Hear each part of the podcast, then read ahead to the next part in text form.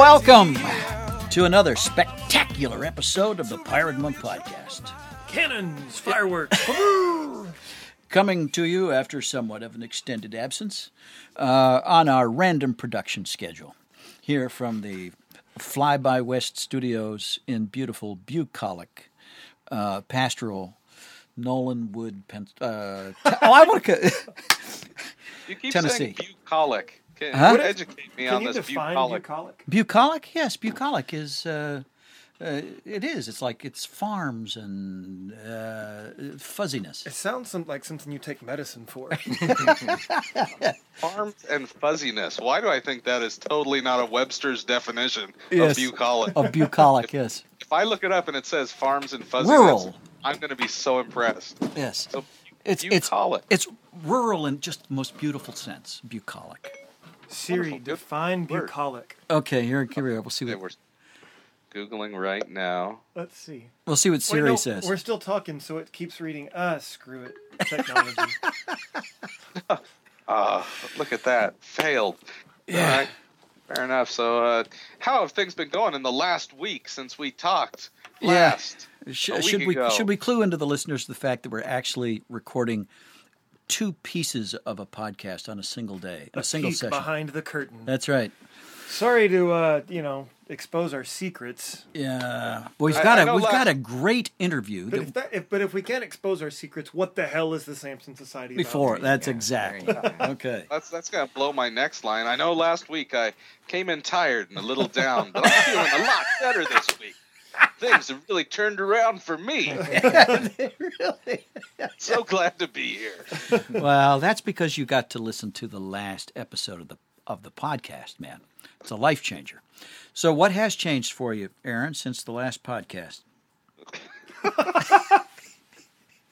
Uh, well, I'm I'm leaning back in my chair instead of leaning forward. Okay. That's pretty much the only change that's happened. Okay. I, I don't know. You were you were asking questions. Were those actual questions you wanted to ask? I didn't find your questions interesting. Well, I really, I but I am very interested in finding out about your sidelight career. You got all these kids to support. You got to make money any way you can, and so you've stooped to playing in wine bars and pubs out there in the Central Coast of California with a tip bucket and all that kind of stuff. I want to know how that's going. Yeah, uh, uh, the I, it, it's great. I love doing it. Uh, I stopped playing with my band. I don't know, was it two years ago? Because band stuff just doesn't pay. Right. Uh, you get paid to sit there by yourself, maybe with one other person, and uh, play mostly covers for three hours. That's what places want. And I really didn't think that sounded fun, but I think once you, you know, get this list of like, here's 150 or 200 songs that you really start to make your own that are stuff from your childhood or stuff you discovered later Right. it is it is really fun. And then on the nights you know there are certain locations i play at that i just know it's got regulars. They're gonna get into it. They're gonna end up singing along uh, you're gonna meet that uh, roving arms dealer that just wants to chat a lot from London, and chat about Muslims in London, you know, and that's gonna be an interesting conversation Yeah. uh, and and a, a big tipper, and you always want to take a tip from a roving arms dealer Yeah. from London. Yeah. I would say. Uh, I- If we've learned nothing in this tips. podcast, it- that's, Yeah. now, do you? most most of his tips revolved around where to put your bunker, but you know it's not financially as lucrative as others. Anyways, yes. Now, do you take do you take requests when you play? that that is honestly one of the worst parts of the deal because uh, I think I've become sort of known for playing the B sides. Okay. uh, stuff that people don't expect. Because when you go to places, it's usually a guitar guy playing wagon wheel. Like that's that's Yeah. what you're gonna get stuck with. So two thirds of the time, I'm playing the piano, and I want to pull out some 1970s Tom Waits or throw in some Frank Sinatra with some Pogues, uh, you know, whiskey songs, streams of whiskey or something like that. Just a weird mashup of stuff. So I honestly just don't even know most of the songs people request. Um, I was telling you guys, wasn't too long ago that a guy who had been drinking way too much came up. He put two dollars, didn't even put it in the tip jar. He set it on my mixer, and he's like, "Hey, play me some Alan Jackson." Now, if I have ever in my life heard an Alan Jackson song, I don't know it. Uh, so I said, "Guy, no, you're I'm not sorry. from Nashville. I can tell you that." Yeah, like, I said I, I got some I got some old Johnny Cash. I got some you know I've got some Americana stuff I can do you for, but uh, I can't even fake an Alan Jackson song because I've never heard one. But he didn't understand in his alcohol uh, fogged mind the concept of I don't know any, I don't even know enough to fake it. So then he off he takes out his wallet and thinks if he offers me more money, Right, I yeah. can do it. Yeah. Which you know, frankly, that's a perfectly acceptable scam for a lounge singer. But, you know I still Alan didn't Jackson know. for three dollars. Yeah. So then, when I said no, I really, dude, I really don't know any. He went from offering me more money to threatening to take back the two dollars he put on my mixer. yeah. At which point, I just said, "Man, take your two bucks and just leave. You're So- annoying me." but was this all during your set? This wasn't like in between sets. Yeah, I'm still, I'm no, I'm still like playing background music while we're having this little chat in this brewery. Uh, which which that does happen if you get if you get the intoxicated person they'll just come up right in the middle of a song or something and just start talking Yeah. uh, giving you advice uh, telling you what tempos to play and you know that's just that that happens and that's not particularly enjoyable so you're you're kind of like the comedian that has to know how to deal with hecklers because Right. it's gonna happen Yeah. uh, and I think that's why I've enjoyed this job so much is when you get someone at the bar that's trying to get his girlfriend to go up and sing with you, what are you going to do? How are you going to make this enjoyable for the other 60 people uh, having dinner? And that's just fun. It's it's fun in an improv way, and I always loved doing improv and acting stuff in college. So, the best of both worlds: Aaron Porter, music and piano chaos. Wow. What was that? Aaron Porter, piano man. Well, you have my Hey, that- admiration for doing that's doing. always my closer. Nice. What's that? What's oh, that do you actually close with Piano Man? Uh, always. Yeah. They they sing along and tip best to that song. Nice. If I see the crowds leaving early, then I'll just jump into that as soon as possible because I'm watching dollars go out the door. yeah. Right. Wow. For that Amazing. more more pro gigging tips, email Aaron Porter at All right. Well, I propose that we dig into the mailbag. Well, we'll do that as soon as we come back here on the Pirate Monk Podcast. Yo ho, yo ho, a pirate's life for me. We pillage, we plunder, we rifle and loot. Drink up, me hearties, yo ho. We kidnap and ravage and don't give a hoot. Drink up, me hearties, yo ho. Yo ho, yo ho, a pirate's life for me. We're back on the Pirate Monk Podcast. What do you say, fellas? Let's look and see what came for us in the Gmail. mailbag, mailbag. Mailbag. Okay, here We we, go. need mailbag music. We do. I have requested just- it on multiple occasions. I've dropped very heavy hints. Still no mail music. All right, here. This letter says Hey guys, my name's Adam. I've been a fan and a follower of the show for several years now. I even attended meetings briefly back in 2012 and 2013. I'm writing, I guess, as a form of therapy, but mostly to get some encouragement and prayer. Try to keep my letter brief, but no promises. You guys could probably use the practice reading anyway. Uh, I grew up in the church, but didn't really understand what it meant to be part of the body of Christ until recently. Still learning, actually. I've been in the Army since 2001. I'm 30 years old, but I've probably been addicted to porn since I was 10 or 11. I thought I had a good handle on my addiction back when I got married to my beautiful wife in 2008, but I've unfortunately had quite a few flare ups recently. To fill you in, I was able to maintain my virginity until roughly around 2007 2008 when I met my future wife. I made the decision to sleep around shortly before I met her. After meeting, we decided to see one another exclusively. I agreed, but I was with three other girls and never told her about it until we decided to get married. I couldn't deal with the guilt. My wife ended up ha- uh, and I ended up having premarital sex, which added to my guilt, but uh, quelled my need for pornography. Over the years, I've had quite a few instances where I fall into temptation and end up looking and acting on porn. My wife has forgiven me without missing a beat each time. I'm currently deployed in a country where we're able to go out and interact with women on a daily basis. I'm usually tempted and catch myself looking twice all the time. I've been deployed before, but never like this. I've never been deployed to a country with att- attractive women before. Porn's always been available, but I haven't had the desire to look at it on previous deployments. My wife would send me pictures. This deployment, we've both felt the conviction that we should abstain from masturbating so we can be together in the way God intended. Anyway, I've stumbled big time recently, looking at porn on multiple occasions, knowing that she and God would forgive me. I know my sin is more than porn because just the idea of something new can usually trigger me. I'm probably going into too much detail, but I know what I've done is wrong. I'm having a hard time feeling truly repentant.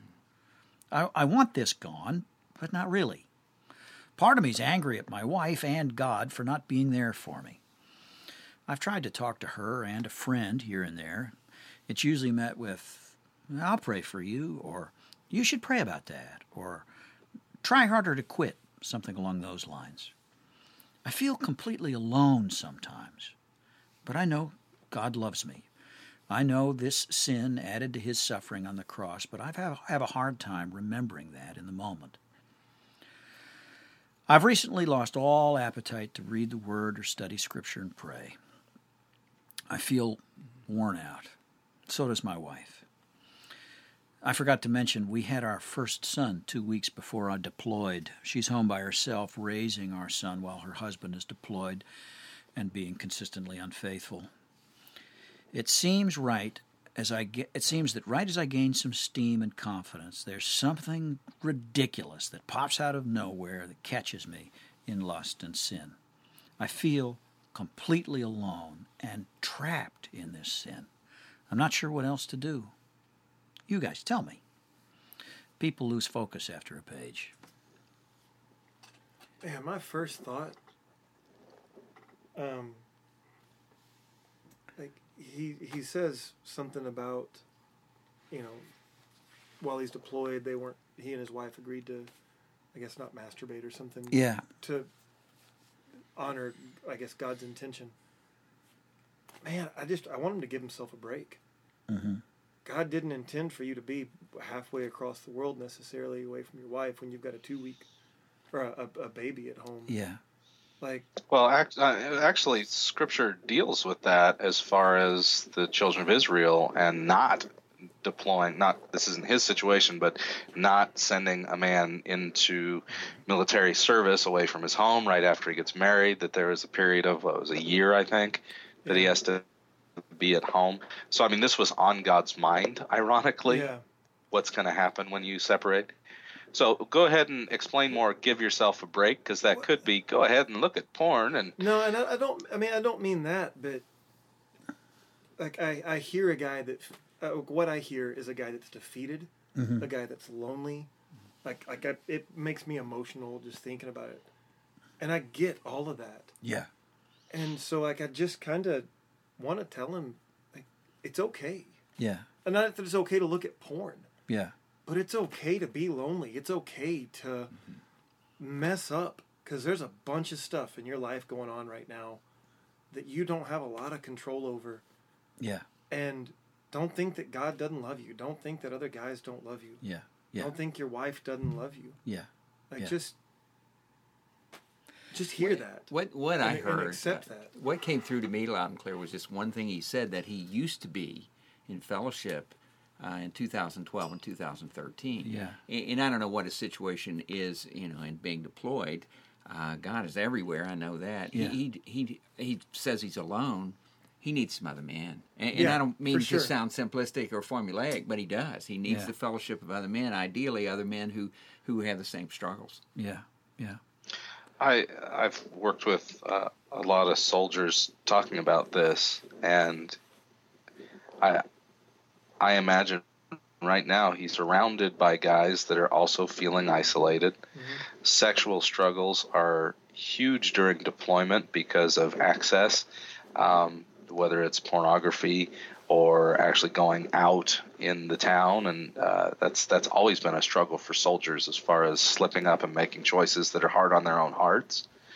So I, I think there is a community around him, but somebody has to make that first move and take the risk of being vulnerable and discovering that okay there are some other christians we just need to encourage each other and uh, it, it's not it might be simplistic, but it sure isn't easy. That's a really hard and important step. And what I hear when he's writing is he sounds a lot like David, who talks about his bones waxing away within him because of his sin. I mean, th- that is what sin feels like to me.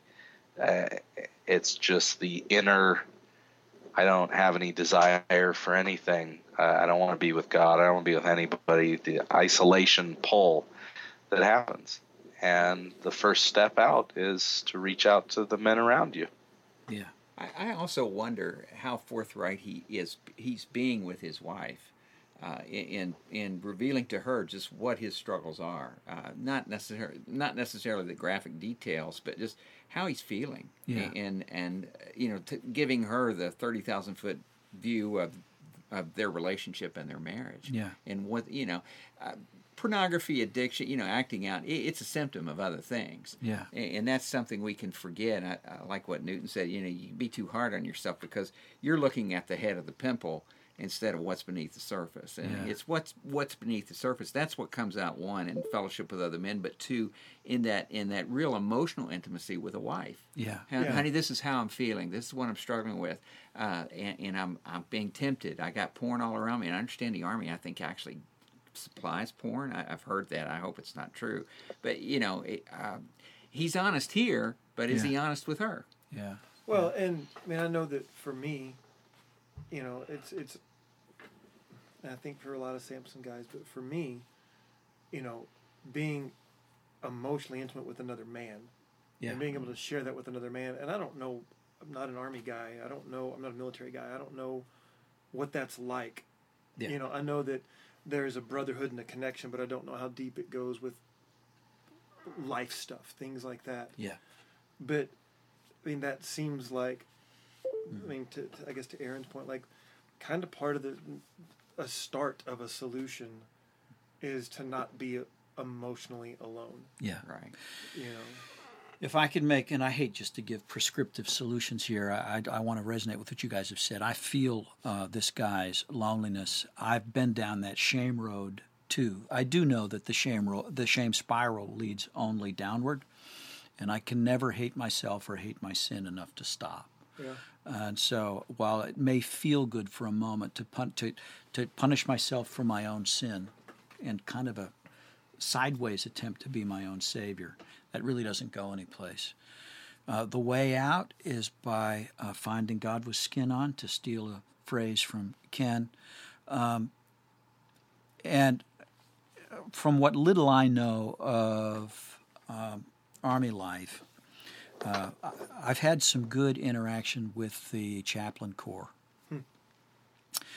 And uh, what I found in one of the ways that I could find brothers here in Franklin was first to talk to pastors and tell them frankly where I was and say, if you run into another guy who you think uh, I can help, please give him my phone number.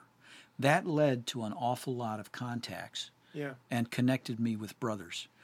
Um, so I one suggestion that I'd give to, to, to, our brother here is to go see the chaplain, uh, book an appointment, sit down in private conversation, say, here's where I am uh, if you know of uh, any other guy in the same struggle, in the same situation, please put us together. Um, but and uh, I love there have been Samson groups that have popped up. We heard about them early on. There were Samson groups in Afghanistan. There was a Samson mm-hmm. group in Iraq. As long as guys were deployed together, Christians found each other. Somebody had a copy of a book. Yeah.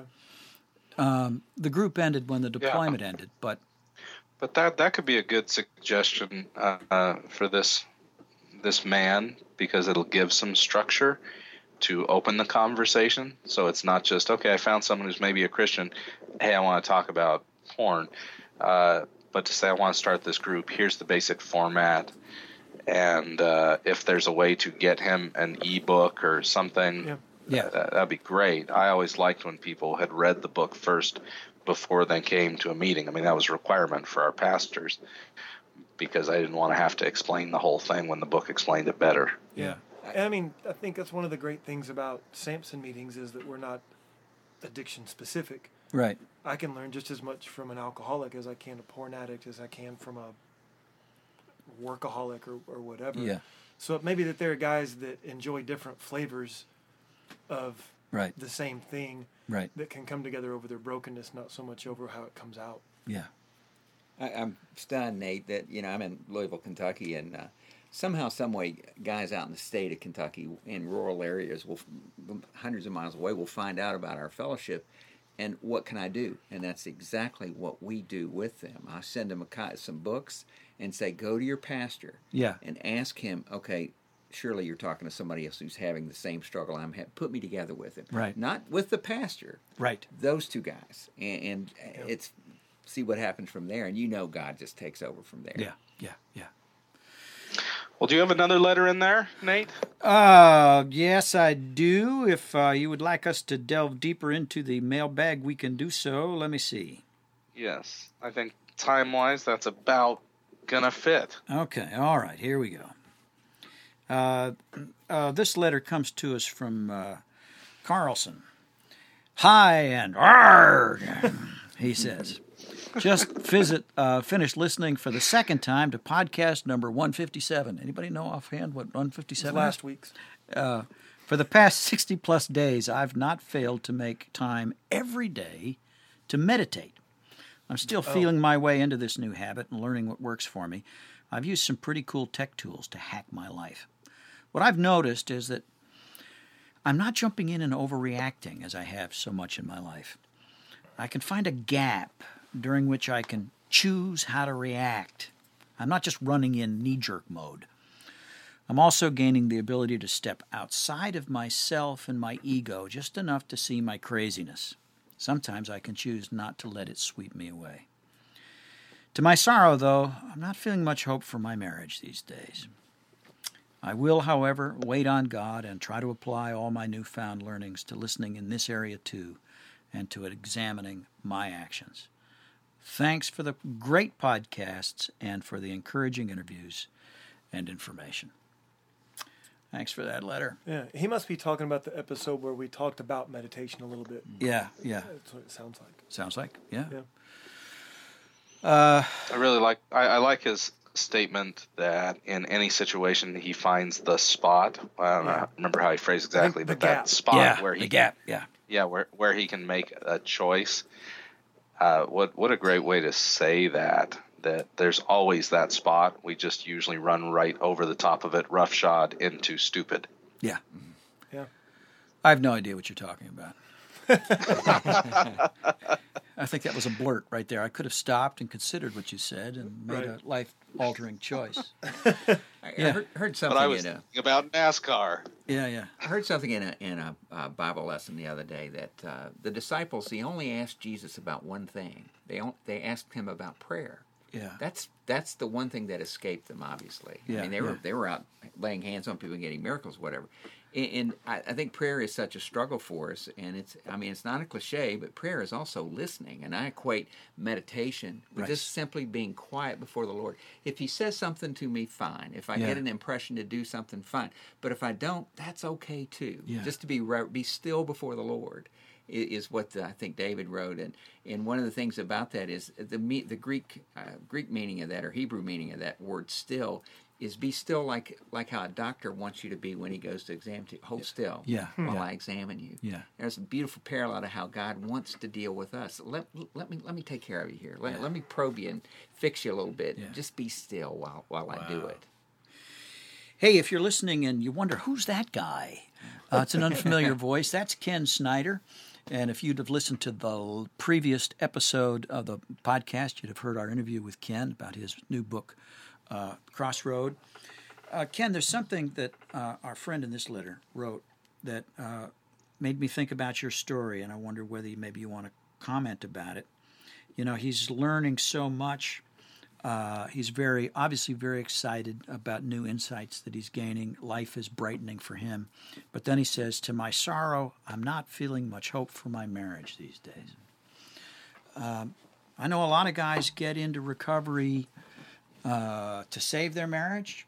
There's some guys who think if I get into recovery, uh, that's a guarantee that my marriage is going to survive.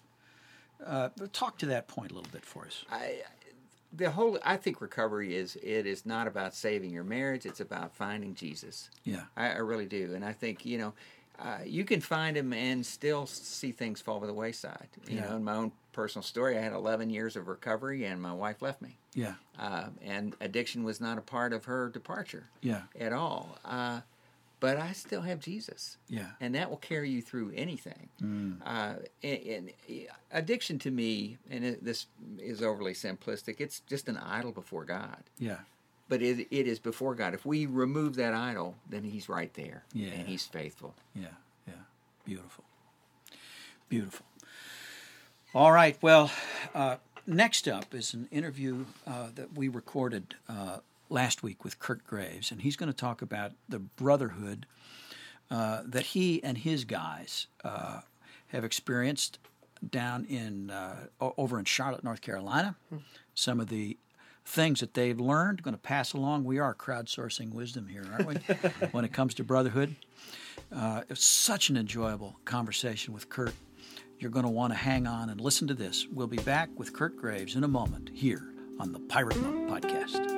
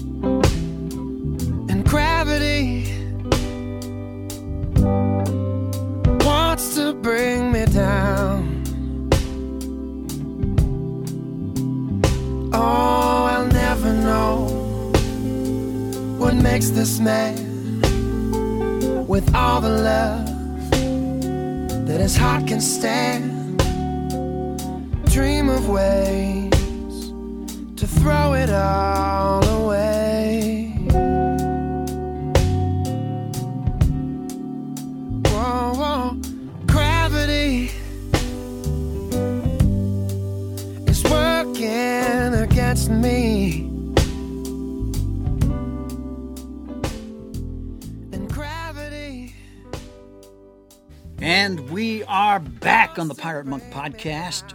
The privilege to have with us today, uh, live uh, via Skype, from uh, beautiful Charlotte, North Carolina, Kurt Graves. Uh, uh, Kurt, thanks for joining us. My pleasure. Hey, hey. Now, Kurt, you and I met, oh, gosh, it's almost a year ago now, I guess, Yeah. uh, at the beautiful Montreat uh, Conference Center in the hills there in North Carolina. Uh, you belong to a terrific church in Charlotte, uh, Warehouse 242. How long have you been going there? Um, since it was started with the, uh, the 11 mythical people in a basement, probably 15, 18 years ago. Wow, wow, Been a while. wow. So you've seen a lot of evolution in the church over those over those years. Yeah, we started as a Sunday school class that became a church within a church, which ultimately was planted out Yeah, as a Sabbath church. So yeah, we've and we started specifically as a generational plant because we knew um, where at the church we're at, Forest Hill here in Charlotte, that what we were doing wasn't really reaching the generation we wanted to hit. So we started it from the very beginning as a sort of a generational plant. Yeah, yeah, yeah. And I met you because you all had invited me to come uh, Yeah. to be the speaker at your at your men's retreat that you that you did that fall up there at Montreat. Mhm. Uh, really, I recall it as a very impressive uh, group of guys. Really, That's scary. You're, you're easily- very easily impressed, or you're incredibly naive. I'm not sure which one of those. can you tell? Were you part of the planning for that retreat? No, No. no, I'm not. that's something I stay out of. At Oh. all costs. Yeah. All right. No, I, so, so here's the thing. Seriously, that's one of my boundaries. So um, have a lot of other rules at warehouse, but that's not going to. That doesn't need to be one of them. Uh huh. Uh huh. I see. I, pref- I prefer to go to the men's retreat and, and be a retreater. Ah, I see. I see. Is that because uh, the work you do uh, to pay the bills uh, would put you in somewhat the same role? Is that why? Um, it it's some of that, yeah. So I, I, I as a I'm a I'm a coach and a and a business consultant with a company called Vistage. But um, over and beyond that, I've also served as a um, have served as an interim pastor twice and an elder. Uh-huh. And you know, I just um, when the retreat comes around, I I'm happy to serve as a group leader or something like that. But uh, there's plenty of other folks that that can do that better, and I I just frankly want to go and you know just be a retreater. Like I said, I just need that rest. Boy, I love that. I love to hear that. I love to hear a man who doesn't have to be in charge, who can recognize the gifts of others. And uh, yeah, and uh, I don't know if you sense it. I sometimes sense that it's my obligation to keep my mouth shut. Otherwise, the focus will shift to me. Obviously, yeah. Oh yeah. I'm Yeah, yeah. I'm a performer, so that's that's a that's a big issue. Oh, I don't know anything about that. Nothing at all. Um, yeah, I remember a lot of young guys in the room. Yeah. Uh, although it wasn't exclusively young guys, but a lot of young guys in the room. Um, and I, as I recall, of course, this is not uncommon. Those men really did resonate with, um, you know, the call to greater authenticity, uh, a, a, a deeper relational connection, more honesty. And out of that, uh, from what I heard, uh, one of the things I uh, write, I try to a point I like to make when I go out to speak is that I'm not there to sell Samson. I probably said this when I was there. I'm there to encourage brotherhood, whatever form is going to be most native to that group of guys. Yeah. Yeah. So so warehouse has, um, I think it for us as a value, it's a aspirational value to be authentic, but I think we are, and by that I just mean I think we're people who know our limit. Yeah, we've had some pretty substantial brokenness, like all communities do and individuals do, and struggle has been to how do you hug your kryptonite instead of running from it. Yeah. But that's a in a real way. That's what being authentic is. So our guys are uh, well well aware of the concept, but like everybody uh, struggles, we struggle with authenticity. So I think that when you came, um, it was really welcome because some of us were just wanting to be not real in a phony kind of way, but somehow uh, go deep without a lot of parameters around how that was going to happen. And I remember your opening exercise was more or less uh, go to your groups and everybody's going to talk. yeah, When everybody's done talking, you're done talking. and uh, nobody's going to talk other than the person that's talking. And so, um, yeah, so listening feels so good. Most people mistake it for being loved yeah.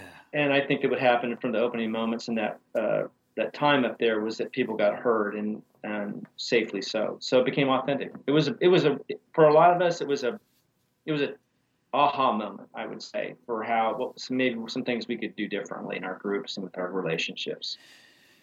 Well, uh, thank you. Uh, what I'm uh, curious about now is to hear from you how that's kind of played out in uh, these months since the retreat. Uh, what have you guys done there? Uh, what do you? uh, Where is it going as you move Yeah. intentionally toward greater authenticity? Yeah. So so a little some of this is mixed up with my own story, so you have to figure out, you know, where Kurt ends and the story begins. But um but for sure I've been around in churches for a long time and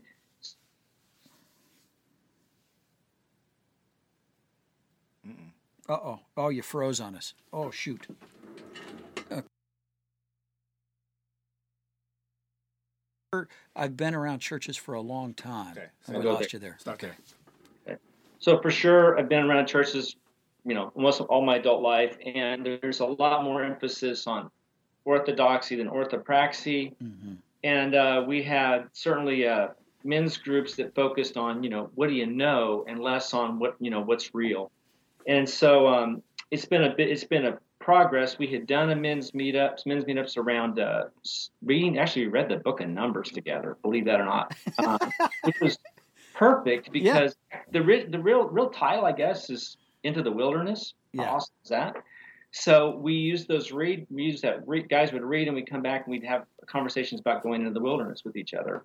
And that worked for a while, but then it seemed like it sort of naturally petered out. So when we came back to the um, in, we came back in, in September when we were together with you, um, we got another kind of fresh set of ideas, I think, which was that it needed to be more like Fight Club, yeah. which is, you know, if, the first night you're at Fight Club, you need to fight. So if you if you come to men's meetup, you need to talk. Um, and so we, um, so that the big that's been one of the big things. Yeah, I love that. Yeah, I like that. Yeah. I like that. So can I share one thing that like an yeah. example of that? Okay, so I think this is so awesome. So we play this game called Rookie Roulette. You know, because you can go to a small group and most small groups and just kind of hide on the corners, right? Yeah. So we play a game called Rookie Roulette, and the deal is, the first night you come to meet up, you got to talk. So after we go, we go around and everybody at the table gives a couple minute update on what was significant for them, the most significant for them that week. And as soon as we finish that, the rookie has to answer any question that someone who considers himself a member of the group wants to ask them. Oh. And the, the, reason we do that is um, we want to be better question askers. Like what people want is they want their, what people need is their um, answers questioned. So we need to be great question askers. That's something that we need to become sharp at. So the idea is uh, we're going to ask you quest- questions one at a time. They're going to be seven word questions because we know that you're going to all you're going to answer your answer is going to be five times longer than our question. So if we ask you a really good seven word question, you're going to give us a pretty good 35 word answer. Okay. And then we're going to turn it around and the member is going to answer the question as well. So they're going to model then for you the, the kind of vulnerability. Wow. Oh, that's sweet. That's and, yeah. and and then if we screw up and we ask you a, a you know I don't I usually use a, a, word that starts with S on this, but a lousy uh, yeah. 21 word question, we know you're going to give us a lousy 140 you know word answer, and, right. and that's just doesn't help anybody. So that's how you start your first time. And so the first question might be um, like I, we had one night, a guy came and he got asked. Uh, he was there. This uh, actually uh, he, he, was there in a group his first night. And someone asked him, you know, so how did you waste your time yesterday that you don't want to tell anybody about? I love it. Great question, right? Yeah. And so he got kind of a fluffy answer, and then the member answered it and went, you know, yeah, down just, into the hole. Like, well, you know, I use my computer in some ways yeah. that I'm just not really proud of. Okay. Second question was, you know, so you know, where was shame? Where did you feel shame today? Um, yeah. And the third question was actually, you know, what is it? I think was uh, it was a father-in-law. It was there, and he got asked, what was it that scared him to death about his son-in-law? Yeah. Wow. That's a tough question, right? And so those answers then, uh, you know, you you. So I think that that that's we're a little bit different. We'll say, you know, most churches would say, you know, hey, come to a small group. It's for everybody. And we're like, no, we're, we're pretty sure we're not. We're an acquired taste. So if you come, we're going to know inside the first 15, you're going to know if you want to be with us after 15 minutes, and we're going to know if we want to be with you. Yeah, right. Mm. Yeah. And we haven't had anybody say no once they come. They're like hooked. Yeah, sure. It's refreshing. It's what we want. It is. And um, so I, I, I think one of the other things we've learned is it is this is this is just you know this is just at the heart of people and so it's not it's not generational. Um, you know, our the oldest member of our group is in his 60s, and our, our youngest is in his 20s. And we have uh, guys uh, racially, we're we're we're we're we're very diverse as well. So there's there's something universal there, right? That everybody mm. wants to go to Fight Club and get hit in the head real yeah. hard, but they'd like to hit somebody else too. That would be fun. wow. Now, have you tried anything in your groups that didn't work? Hmm. Um, yeah, man. Yeah, lot, lots of stuff. Um, so, um, prescript, being prescriptive Mm-hmm. So we this is really hard, but we really drive for people to resist the urge to give solutions to other people in the group. Yes. Um, I think that's just it, it's human, and also to resist the urge to become comparative in terms of thinking. Mhm. So I think that we're, you know, if you if I say black, you think White. white, right? If I say good, you think Bad. bad, right? So, but a lot of life requires fusion, Mhm. and so um, and finding other alternatives. So we try to stay away from those kinds of that kind of thinking, at least initially. I'd say another thing that we try to stay away from is very surprising, since we're really focused on questions. Is we try to not ask the question why, like why, you know, Yes. so why is a shaming question? And and I guess neuroscientists know know better than us. They think that we really that's down in, deep inside our limbic brain where you can't really answer very well anyway. So uh, I I use this example. If if my Kathy my if Kathy's my wife, if she comes home and she says, so so, and this is not that this has ever happened. So um, she, she she goes to make choc she goes to make cookies. You know, there's no chocolate chips, right?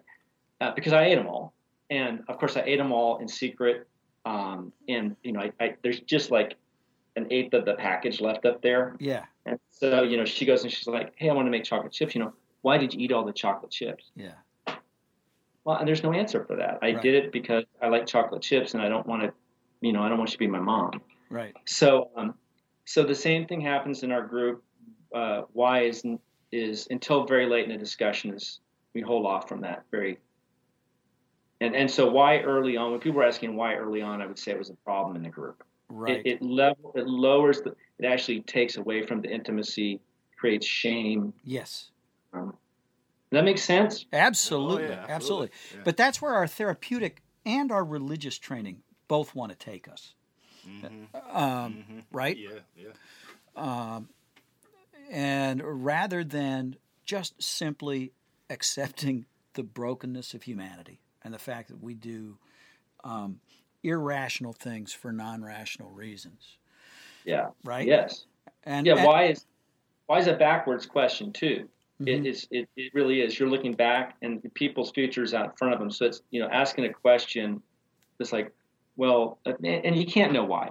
Yeah. I mean, read a book like Job, and what you'll you'll have you'll be forced to admit is that most of there's a lot of life we can't know the reasons why. Yeah. And so at demanding an answer to why is in some in some ways inferring that there's no healing or there's no future without knowing your past. That can't be. If it is, then we're really trapped.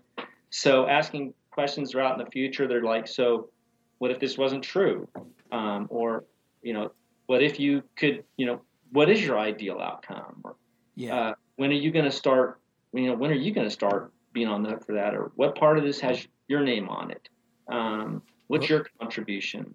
Those are those are questions that move people, you know, forward. yes. Forward.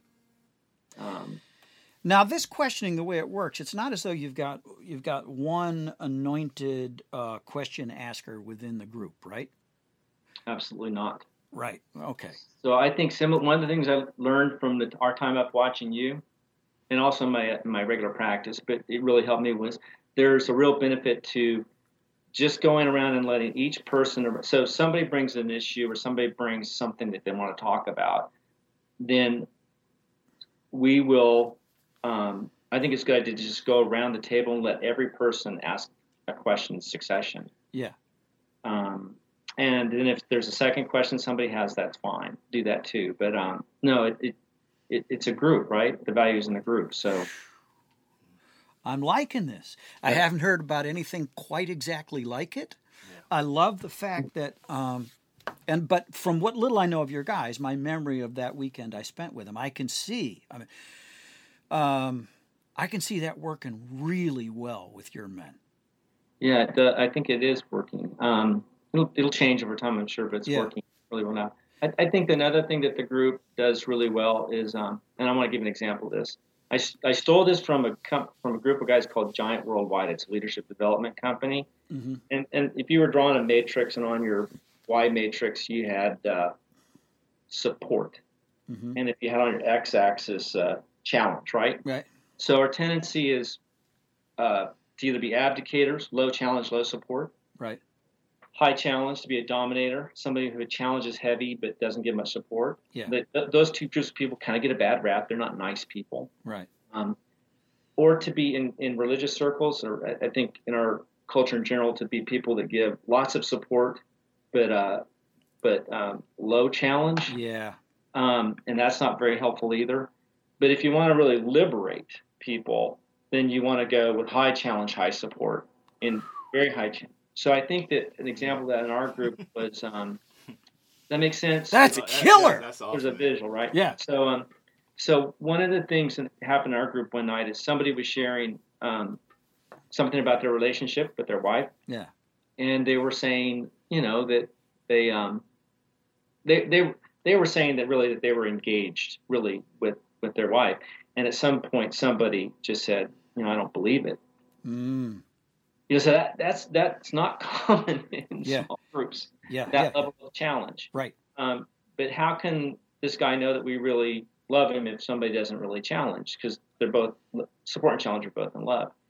And when that happened, actually, that was early in the group's history. I thought, oh man, this is this group's going to go somewhere now. Like Mhm. we've handled the conflict, we've really got real now. This person became vulnerable, shared something real based off an interaction with Scripture, um, and you know they didn't just get weenie support; they got like you know a right cross. Yeah.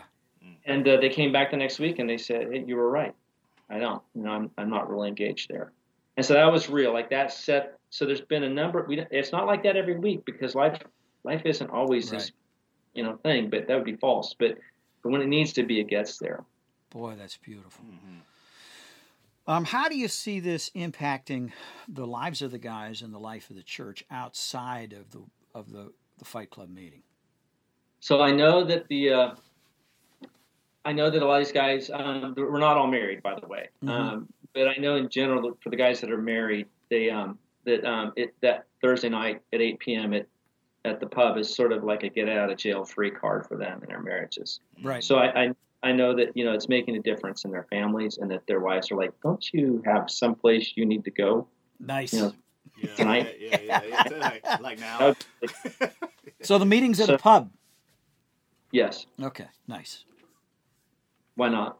Yeah. Yeah, exactly. Absolutely. So if, if you think of strategy, like change every story, like Yeah. change every element of, of in a program and come up with a different strategy. So pub is the perfect place, right? Yeah. Um, and we address things like, well, someone was like, well, we can't, we can't pray. Like, oh, so we made it a group issue, right? It's Yeah. not, I'm, it's not for Simon and I are the co-leaders. It wasn't for Simon and I to solve. It's like, okay, so um, if we were going to pray, how would we pray? Yeah. And the group talked about it, and so now, um, you know, we we pray out loud. We look each other in the eye when we pray. It's been really powerful. nice. We pray. Um, if uh, you know, if a couple beers are coming to the table when we're praying, that's okay too. The folks that uh, at pub where we meet doesn't bother them. They're glad to have us there. They're very welcoming. I think that's our story. That's a story that you know we can't meet in pubs or that we can't do religious things. yeah. Um, that's a story. Yeah. Yeah. I know. So yeah, I know we kind of glazed over it, but you said praying together with your eyes open, looking at each other. Oh yeah. Mhm.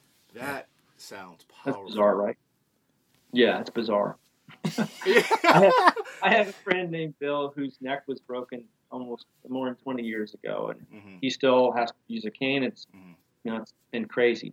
And I remember when he started doing that, I was like, "What are you doing?" And he, he if, if he ever felt like overwhelmed, he would he just starts praying, and he just looks at you while he's praying out loud. And so I learned that from him. Wow, So we just, but but that was a group decision, and um, even things like I think that this is one of the reasons I think the group is healthy. It's so one of the problems, like you know, in these groups, so you'll you'll look at groups, and a lot of times the church leaders themselves aren't in it, and so we want we don't like that because Mhm. supposedly church should be a place where, you know, I'm in a kind of church where you have elders. We call them elders. Well, I mean, elders are supposed to repent. You know, they're supposed to be chief repenters. Keller Right. says that means they need to go get a lot of grace, but they don't have anywhere to do it. So, it's- but if you go into a small group, everybody wants you to lead, and so that's not good. so in our group too, if someone here last, I think this last winter, someone said, "Hey, so let's," um, or the spring, they said, "Let's get a let's get a retreat," you know, and they kind of looked at leaders, and I was like, "Okay, put that together." yeah, exactly. yeah, I'm there. I'm going. I'm all about it. Just, yeah, yeah. It's not me. And I think, and we, and, the, and that, so the group is when they, so when that happened, it stopped being our, you know, my group or Simon's group. It's our group. Yeah, yeah. And um, so that happened, and then uh, I think that may have come after actually another event, which was at some point uh, we we we partner with uh, uh by using our church uh, on Sunday night for for homeless homeless folks in the community, especially in the winter. And um, it was our we.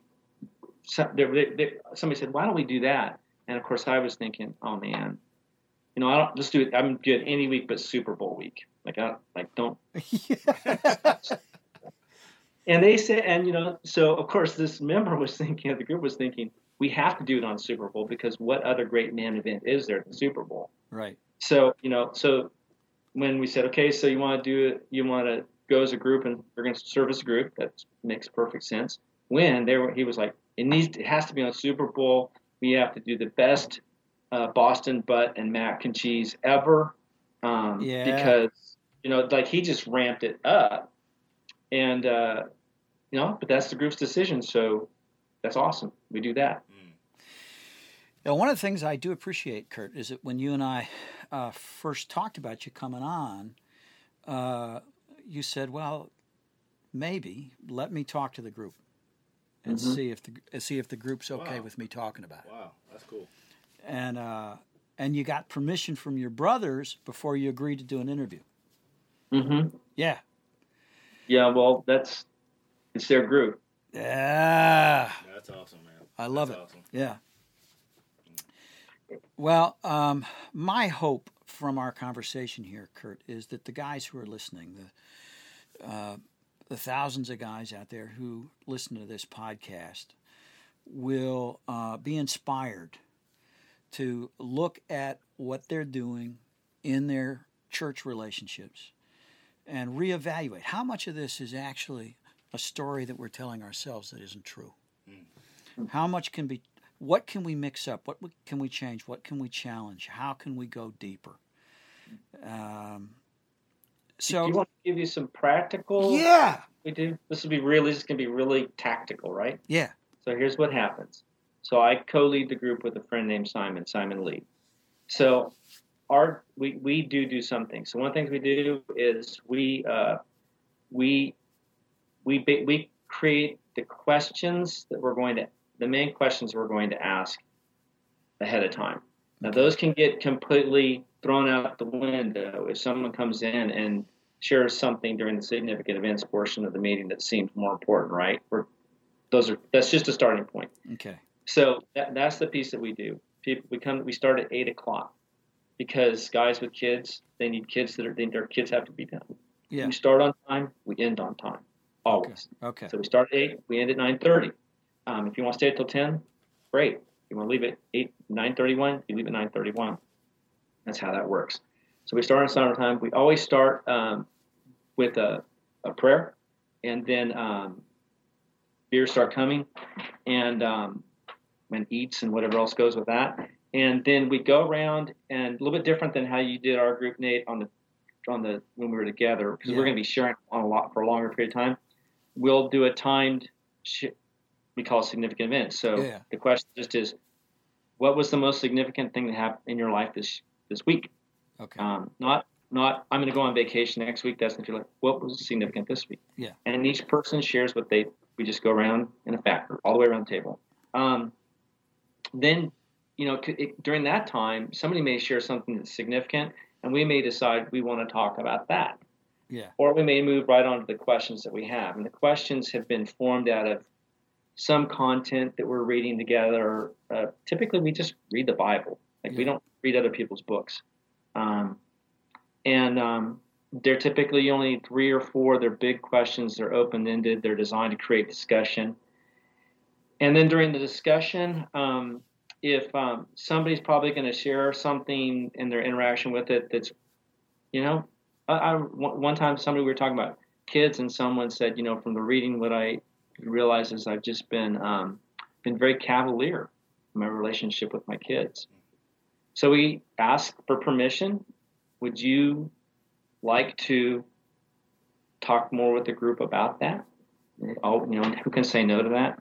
And so then we'll use the time to uh, ask questions, pray, get in, see what insights come. Nice. And then we'll move to the next question. And then when we run out of time, we run out of time. But we don't like it, it, it's sculpted, but it's not too sculpted, right? Yeah, right. That's the time. So it we have scripture, we have prayer, we are interacting with it, but the focus is not on. There's no teaching time. Yes. Yeah. Boy, I really like the sound of that. A lot. A lot. Um, yeah, so I'd like you to end this way. Uh, imagine that you're talking to uh, another guy out there who's he's just he's shut everything down as he's listening to this interview because it's ringing some bells with him, and he's starting to feel like uh, this is a this is a God thing. This is a, a direction he needs to move and take some leadership in or some initiative in. What wor- what uh, what words of encouragement uh, and counsel would you give to that guy as as we uh, approach the end of this interview?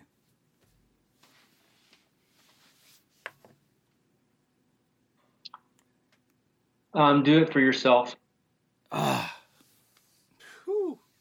Ah. Do the most selfish thing possible. Yeah. So I'm pretty convinced that you could exist like your whole life in a religious or faith community, Christian community, and, and never get, and never be free. And so, so you want this, so do it. I mean, if, and change the rules. Um, tell people you don't know what you're doing, but just go with, go with questions, go with real, um, and do it for yourself. Ultimately, what's, what, why this, why I, I'm loving this, and I know that the, guys in other groups that already know other groups feel the same way. It's like it is so hard to find a safe place for any man to, to live open to live openly. Yeah. Um, but even more so for for leaders. And so um, you're you're not going to make it. You're not. Yeah. We need help. We need help. There's um. Yeah, we need a kind of powerlessness to to get over our addictions. So so it's a great place to be powerless and to get get to get the freedom you want. Well, I can't thank you enough, Kurt. This has been uh, a, a, wonderful conversation. Please convey our thanks to your brothers Absolutely. in the group uh, for their willingness to share their experience, strength, and hope with us. We'll do that. And- They're excited and um, keep on the good work yourself. All right. Look forward to seeing you again someday down there in Charlotte at Bye. Warehouse 242. Thanks, guys. Okay. Bye bye.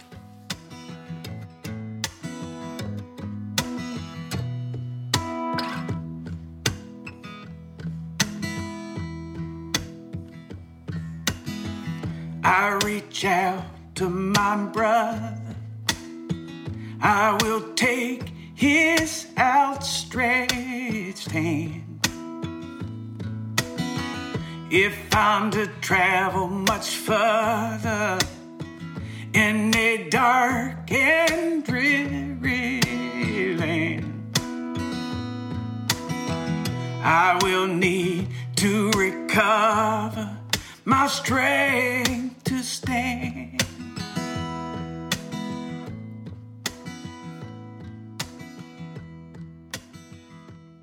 Welcome back. Was that not an amazingly fun interview to do with Kurt? I know I really enjoyed it. I hope you all enjoyed listening to it. All right. That's all the time we have for today. but if you would like to send us. Sorry. What are you. You're messing me up. You're messing my mojo up, Newton. Oh, come on. No, I, I was can't. sad. I was sad that you were not here for the interview. Uh, because I did, I we had pretty much a straight ahead conversation, and it was good. It was great, but I, I missed Aaron plowing in from left field with some just you know whacked question that would take uh, take the conversation in a strange direction. So Is that maybe my function? maybe we'll get him back in the future, uh, Aaron, and you can participate.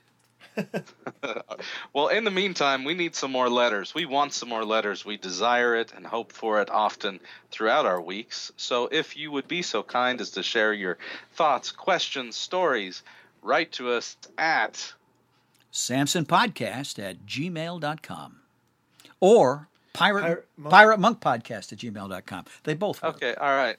Hey, hey, friends out in podcast land, let me have a quick conversation with you without the guys listening. Why do they always give you two Gmail accounts?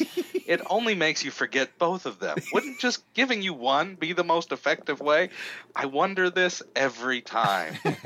if you have an answer, please email us at Pirate Monk Podcast at gmail.com. Or Samson Podcast at gmail.com. All right, till next time, I'm Nate. I'm Newton. Aaron. Okay, and over here, Ken. Ken. All right. We'll we see you. Well, we'll see you next week on the Pirate Monk, or next month, or next year, sometime on the Pirate Monk podcast.